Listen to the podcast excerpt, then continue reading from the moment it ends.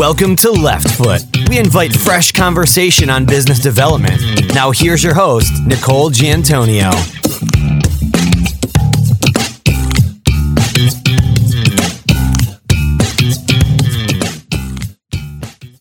Today's episode is sponsored by Axiom, a recognized leader in the business of law. Axiom provides tech enabled legal, contracts, and compliance solutions for large enterprises.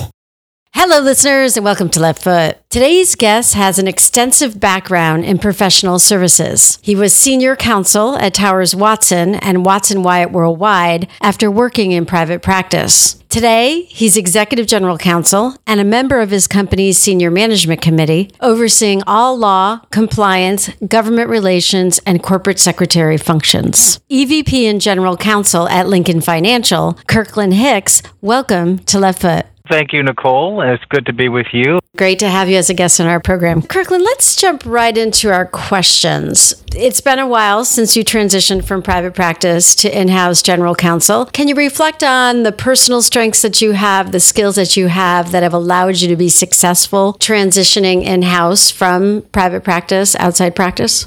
Sure. I'm not sure if I would characterize this as a skill, but certainly intellectual curiosity I would put at the top of the list of sort of desirable traits. When I started in house, first of all, the company that I joined directly from a law firm was one I did not fully understand what they did. Uh, I didn't know understand fully what actuaries did, but I was intrigued by the opportunity. And one of the things that was intriguing about it was the chance to work with really smart people, and that actually came through in the interviews. So that's thing that I would say, just being intellectually curious, uh, particularly once you go inside and how you'll see that the opportunities to advance really are go to those who are interested in trying new things and learning new areas of the law. So I would say that's top of the list. Secondly, I would say just being adaptable to change, which as I look back on my in-house career, there's just been tremendous change. The company where I started was roughly think $700 million in revenue. And over time, through acquisition and mergers and so forth, grew to be a $3.6 billion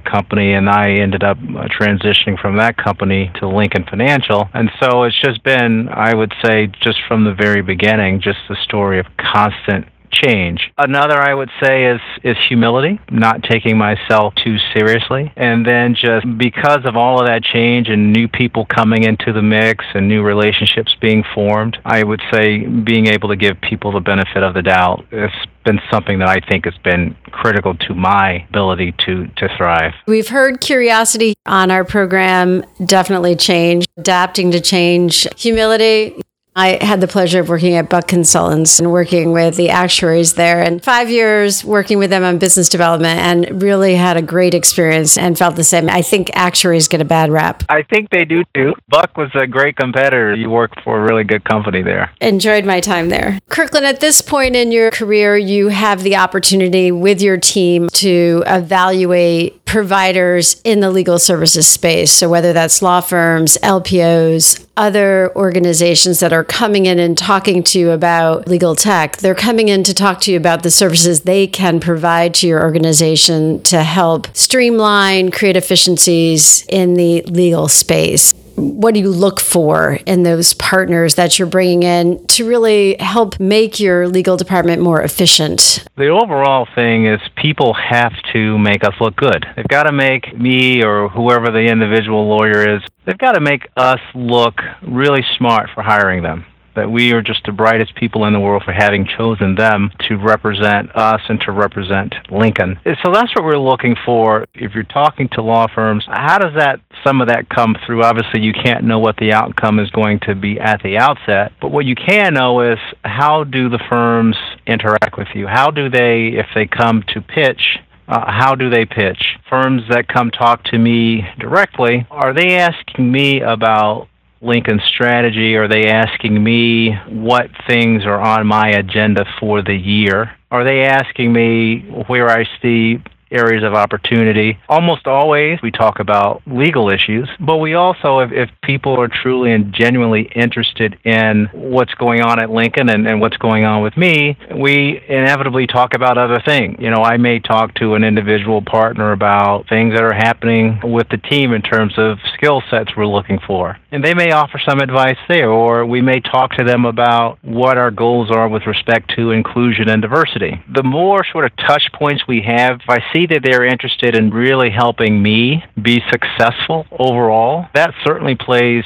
a part. When it comes to actual legal services, it is how do they talk about legal services? Just take litigation as an example. Are they talking about creative strategies ways to play offense on litigation? Or is the approach more what I would call going through the motions? And I mean that intentionally. They're just going to file the motion in response to the plaintiff's motion. So, how do they think about the case and have they really done some original thinking about our particular matter and how they might handle it? Or here's another example firms who may talk to me Kirkland, I see that you're a new GC or you didn't come from the insurance industry, for example. We can have some of our folks come talk to you, spend as much time as you would like getting up to speed on this issue or that issue. When I say we're looking for people who will make us look good, we mean that. Are you trying to make us look as good as we possibly can? We have bosses here, colleagues. We want to be viewed as smart particularly if we have to put the law firms in front of those other colleagues. Well, that's the main thing, Nicole. It's a long winded answer, but if I had to sum it up, it would be we hire people who make us look good for having hired them. How much does the economics play into your decision making? There are firms out there that have great reputations and they're coming in and talking to you about what they can do to assist you with your objectives. But is price, is financial strategy part of that discussion? Do you look at that as somewhat secondary? You're going to pick a firm or organization first and then how you're going to structure the financial relationship with them. Is it one and the same or secondary?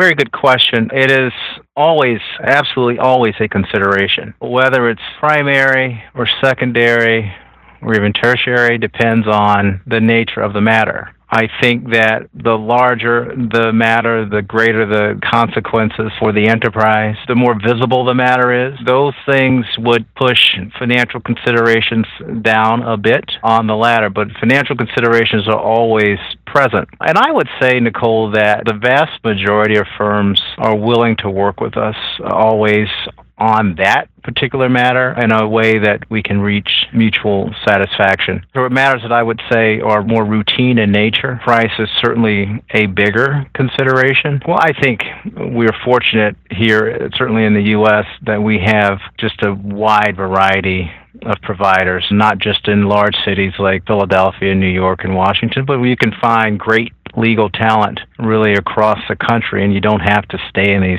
quote unquote money center large cities. We utilize services like Advance Law, try to find great firms wherever they may be. And then, of course, we also use services like Axiom when we want to fill a need internally on a temporary basis. We've got a lot of options when it comes to legal services and external providers when it comes to really finding a great value. Top talent, but also financial considerations that we find attractive to us. Thank you for that response. Kirkland, can you share a success story where an organization has approached you for a portion of your legal spend and did a solid job pitching for that business? Would love to hear more about how they approached it. I'm assuming it'll go back to making the legal team within your organization look good. Any success story you can share? Well, I think one year into my tenure here, just over a year, it's premature for me to really be able to answer that. Why? Because the matters that, what I would call significant matters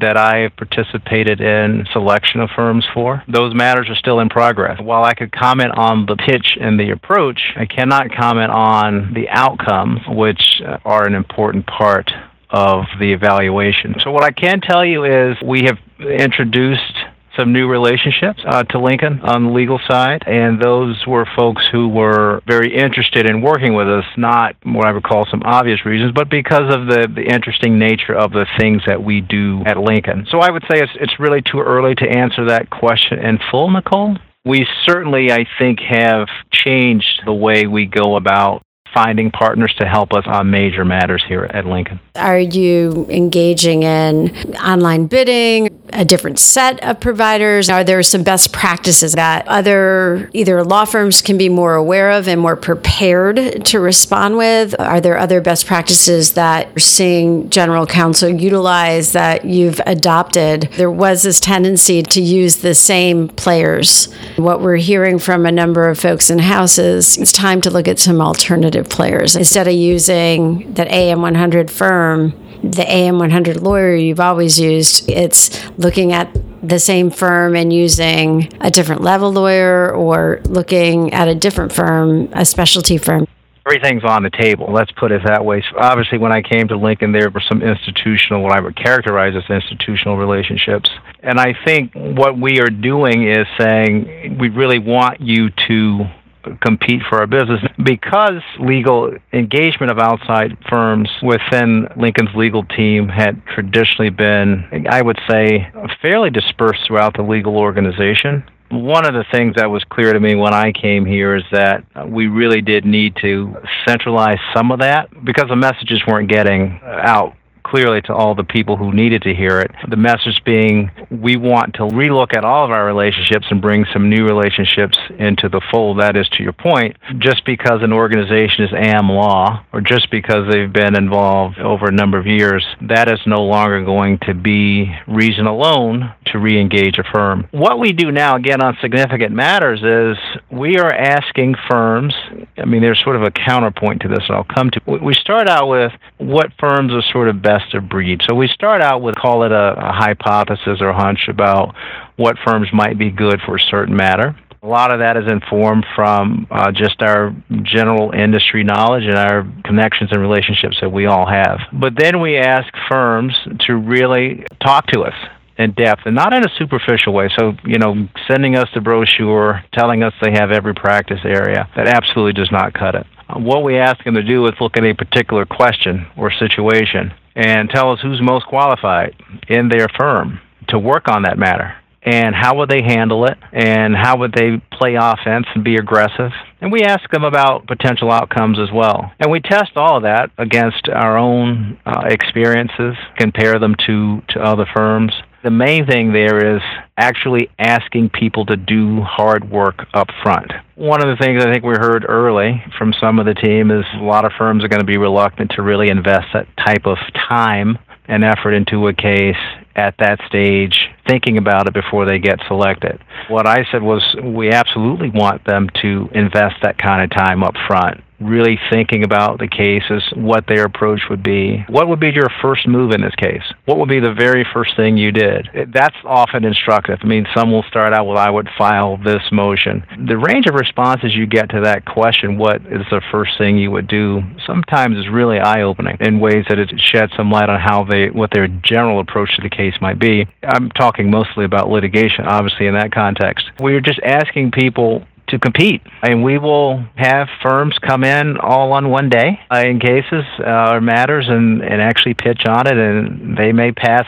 their competition, if you will, in the hallway. We're open about this. We want to get the right selection, the right outcome for Lincoln. I think that's one of the main things we're doing, and, and we invite uh, business people to be part of those discussions. So whoever the, our primary internal client here is at Lincoln, we ask them to be part of those discussions. So they're sitting there right beside us and they're asking the law firm, what would you do with this or how do you think about that? What that does, it gives direct business input into the matter. We want to see how nimble the firms are and how they would actually deal with a business person on these things. So those are some of the things that we are doing here. And not sure I would characterize that as entirely innovative, but it is a change in, in how we do things at Lincoln in our culture here in terms of engaging law firms. Very pleased with early results. We've not gotten to the end of a matter yet. Can't really comment on how that has impacted outcomes But in terms of process, we like the process here and we like the involvement of business people and having them be a part of the, the decision making. Thank you for sharing that. I really think that's an important part. How is that outside counsel? How are they going to convey a concept to the business people? Are they going to listen to the business people? What their objective is? And how is that relationship? Are they really understanding what the business outcome needs to be? Right. Having worked in professional services, I mean, that would happen all the time that we would be in a prospective client presentation day and we would see our competitors in the hallways and it was always friendly and appropriate and we all guessed who they were anyways. So it's, it's I think it's it's healthy for the industry. So do I. And now, word from our sponsor. Axiom Solutions combine legal experience, technology, and data analytics to deliver work in a way that dramatically reduces risk, cost, and cycle time. With over 1,200 lawyers and 2,000 employees across three continents, we experience a nerdy excitement from improving the way legal, compliance, and contract work gets done. For more information, go to axiomlaw.com.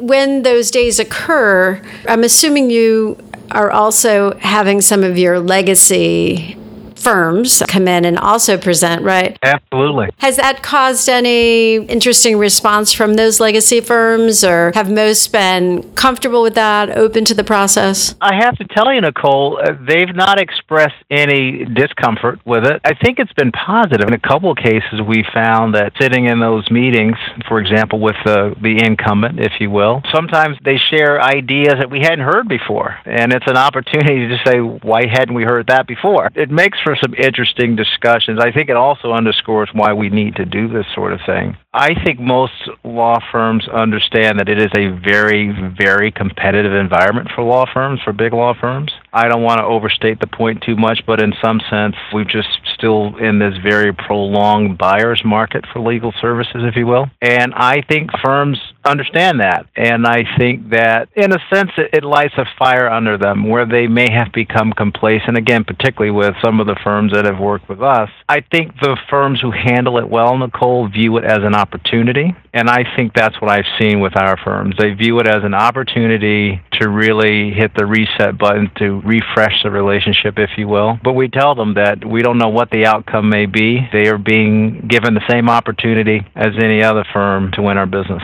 Do you have a legal operations group within your legal department? And do you have a legal group that came out of your purchasing group at this point at Lincoln Financial? So we do have a legal operations group. It's a small team of four. Amy Esposito is head of legal ops. And Amy actually is a finance person by training, and she has an MBA, former Towers Watson person. Uh, she was already at Lincoln when I got here, but she was not in the legal department and she wasn't doing legal operations role. She is probably about a year into this role herself. She had a predecessor in the role as head of legal ops. And so we have that function. I think it's been tremendously effective for us. We like having it, and we're going to continue to have that. You raise a very intriguing question. In fact, we've just started talking about this at Lincoln and our legal leadership team. Should we be handing over, once we've sort of chosen a firm, said we really like them for the substance of this matter. Should we hand that over the fence, if you will, and ask our procurement team, which is separate from legal ops?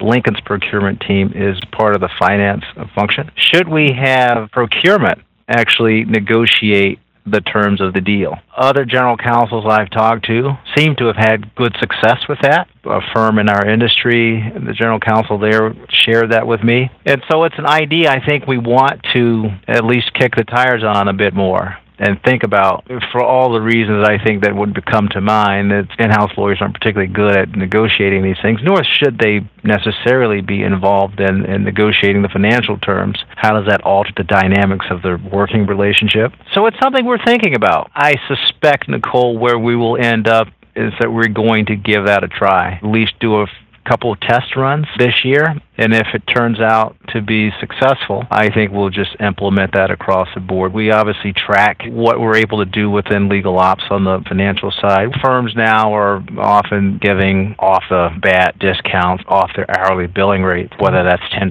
or 15% or 20%. They're doing that with almost just an initial ask. We wonder if we really did have a real quote unquote negotiation from people who are, that's what they do, negotiate vendor agreements all day for procurement folks, would we do even better? So I think we're going to try it. We just haven't found that right opportunity yet, but we're, we're going to do that. It's interesting. We are hearing that. So the discounts are happening. And then again, is it a discount? That's the question. A lot of these legal operations people with purchasing backgrounds, you know, a lot of this is put in place so that there can be some structure around what legal costs are going to be, some predictability. Those roles are trying to allow the legal department to have some predictability, have some ability to budget. If you're feeling that pressure or your teams are feeling that pressure, it sounds like you're optimistic that that will have some results. Are you looking at AFAs? And Are you feeling the pressure to be able to budget where you can? Is there anything else that you're saying, I think if we implement this, we can have better predictability when it comes to budgeting? I don't feel pressure. Or I would say, in my capacity, my role as the manager of this department. That is just part of the job. That is part of managing, always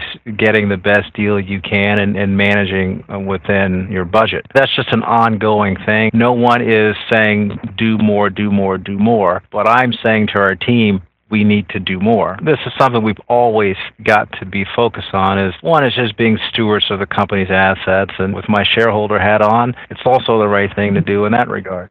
I won't say we've had great success with alternative fee arrangements. I don't mean that in a negative sense. I believe that there's been a lot more talk about AFAs, generally speaking, not Lincoln specific, but generally you hear more talk about AFAs than you actually see really great examples of people saying we use these all the time and they really work for us. I think we need to try harder on AFAs. I think, for example, we need to look at whether specific or discrete parts of big projects can be done on an AFA basis. Now, we do have some firms, I will say, who do a really good job of giving us various alternative fee proposals. And sometimes they're better asking us questions that we don't have good data for. There is work we have to do internally. What I hope would be an outcome of asking procurement to look at this and to work with us on it, that perhaps they could press more effectively than we have with our external firms on looking at pieces of of projects and seeing if those can be restructured in a way that it's a win-win, a better win-win for both us and the law firm. Uh, in terms of more predictability, I think we do a, a reasonably good job of predicting legal fees.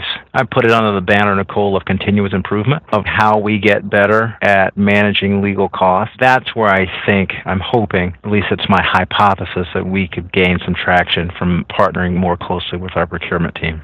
Chief Practice Officer Toby Brown Perkins Coie came on and calls AFAs appropriate fee arrangements. We're talking to our clients about paying the appropriate fee for what we're going to deliver. He said it, and we've had other guests on Left Foot say the same. If you're employing the technology that's available for e discovery, if you're employing technology that's available for just document management, that you're going to be able to do things in a more efficient way. And that, that a lot of in house selection teams are now saying to their firms, saying to the LPOs, tell me more about what you're using to be efficient so that we know that we are paying an appropriate fee because you are being efficient in the way that you utilize your higher cost resources. What are you seeing out there that you think is really innovative. People have different meanings for what is truly innovative. I think what I would call, and I don't see this yet, what I would think would be truly innovative is using more, call it robotics technology, using big data. I don't see these things, but these are things that I think if we could turn these tools onto legal would be sort of the next thing using big data to to predict outcomes in cases. That seems to me sort of an obvious area where we perhaps could bring technology to bear on legal problems. Today, I would say it's anybody's guess. Look at a judge's opinion and how they rule in X number of cases and really crunch that data in a way that could be available to you at, at your laptop or on your handheld device. That could be really innovative. I don't know that that technology exists, but I think it's next. Client service, when we think about putting clients first. Better ways for lawyers and clients, I include internal clients, to interact. Is a phone call the best way? When we look at bills, so there's some great technology on handling legal expenses and so forth. But I still say it's not quite state of the art there, and I think there's a lot more that could be done just in terms of that interaction. For example, just the use of mobile technology. All these things I think are is sort of the next wave. There's no reason these technologies can't be brought to bear for use in the legal profession. We've had some firms come to us and show us tools which were innovative in terms of how we could work with them. So, for example, we had one firm that helps us with labor and employment law show us some tools that perhaps we could use with our internal clients. We applauded the effort. We think it's a great start, but we work with them and, and, are working with them to give them input on how those tools could be used. So the big thing here, I would say, is bringing to bear more technology. And having that technology, the use of that technology, really translate into more efficiencies on our end and on their end. You mentioned efficiencies. I mean, we talk about law firm relationships. There's one firm that we had a conversation with, I guess, about six months ago, and said, Hey, you've been with us for a long time. You know us in and out more than probably any other firm. How has that been reflected in our relationship now? We don't see the gains from you having worked with us as long as you have. Those are the kinds of conversations we're having, and we're asking people, bring us your ideas on how we can implement technology to drive superior results, for example, in the compliance area. That's an area where we're using more technology, but we think we can use even more technology in compliance. We're still looking to see what the tools are, but those, I think, Nicole, are opportunities, not just for individual firms, but for the profession as a whole. Absolutely agree. You know, that idea that long term relationships and selling, you know, the incumbent comes in and says, well, we know you, and that's why you should continue to work with us. But you're right. You know, do they come up? Do they present? Because we know you, we can do things better, faster, cheaper. Right we can do them more efficiently because we have that experience. And, and, you don't always see that. Those are the firms that should have data. Yes. So they've been project managing different things for your organization, different matters for your organization, and they should know what the team makeup was, where they saw efficiencies because they were able to reuse a plan of execution on a particular matter because it was similar to a previous matter, things like that. I think you're right. Probably not seeing them use that that way. I can tell you we interviewed a partner partner from Holland and Hart, Chris Grohl, and she came on. She's a litigation partner, and she talked about that. She talked about documenting basically how they handled an a matter for one of her clients. They then took that and then used it again and again for the particular situation, and how that created a way of giving the client comfort that they were getting a benefit from going to them over and over again for these for this type of matter. Yeah, that's right. I think there's a lot of room there. I absolutely agree. I mean, why not have a client portal, particularly for big clients, a place where we can go in and we can see there's a dashboard. How are we doing on inclusion and diversity, the people that are staffed on your matters? How efficient are they? Again, a dashboard, a, a picture saying how efficient are we at your matters? How much did you spend with us last year and how are we doing this year? That kind of thinking about just how how the client experience could be better. Could be better. I think when law firms really start to think about those things, I don't think they are today, we could see some really big changes. When we talk about innovation beyond the things that I think are, are known, I, I'm not seeing that kind of thing happening. We're hearing about it in pockets. Many of our listeners are tuning in. They are lawyers, they're established partners that are looking for ideas on how to more effectively use their business development time and basically acquire more business in that time. We've also got a number of partners that are newer to their business development responsibilities or a few years in and you know some associates tuning in with that idea of to be able to control their career, they know they have to be able to bring in business to the firms they represent. Kirkland, any advice you would give? You started our time together talking about being curious and, and having an interest. You know, are there other things that you would say you really need to be conscious of this when you start this process? I would think, how can I make this person be better? How can I make Kirkland Hicks look good? Or whoever it is on our legal team, you know, how can I make Lincoln shine? And I think if a person thinks about it that way, that's a great way to open the conversation. Kirkland, I know you are new to insurance. There may be things you don't know. Uh, there may be things you're dying to know here's what I know, and I'd like to just have lunch with you and, and talk to you about it, or come to your office and, and spend 30 minutes and tell you the things that I think would be good for you to know. Or other ways to say, I'm focused on making you look good. That's really what this has to be about, isn't it? In my view. Great response. And I think it's that people will say, oh, that person's never going to agree to do that. And Nicole, you're right. Many firms will reach out. Often it'll be an email. Let me tell you about our insurance practice group. You know, that's a pitch anyone's going to make. Most people are going to come at it from that way. But if they say, Kirkland, I read your bio, see that you were at Towers, make the transition to insurance. I, I like to sort of see how I can be helpful to you. You may be going through this and going through that, and I know this is happening in your in your industry. I'd like to share with you some thoughts I have, and that kind of thing, which is sort of moving away from this is our practice group. We're a full service firm. They tick off all the 10,000 cases they handled but they never talk about results. Those are the kinds of things I say are just, they don't get one's attention. Let's put it that way. It's the commercial about what they do versus what they can do to help you. Yeah. Informative interview. Appreciate you spending the time with us today. Any last points, Kirkland, you'd like to share with our listeners before we say goodbye? I think it's been a great conversation, Nicole. We covered a lot of ground and uh, really enjoyed speaking with you. Kirkland, thank you. It's been a pleasure having you as a guest on Left Foot. Bye.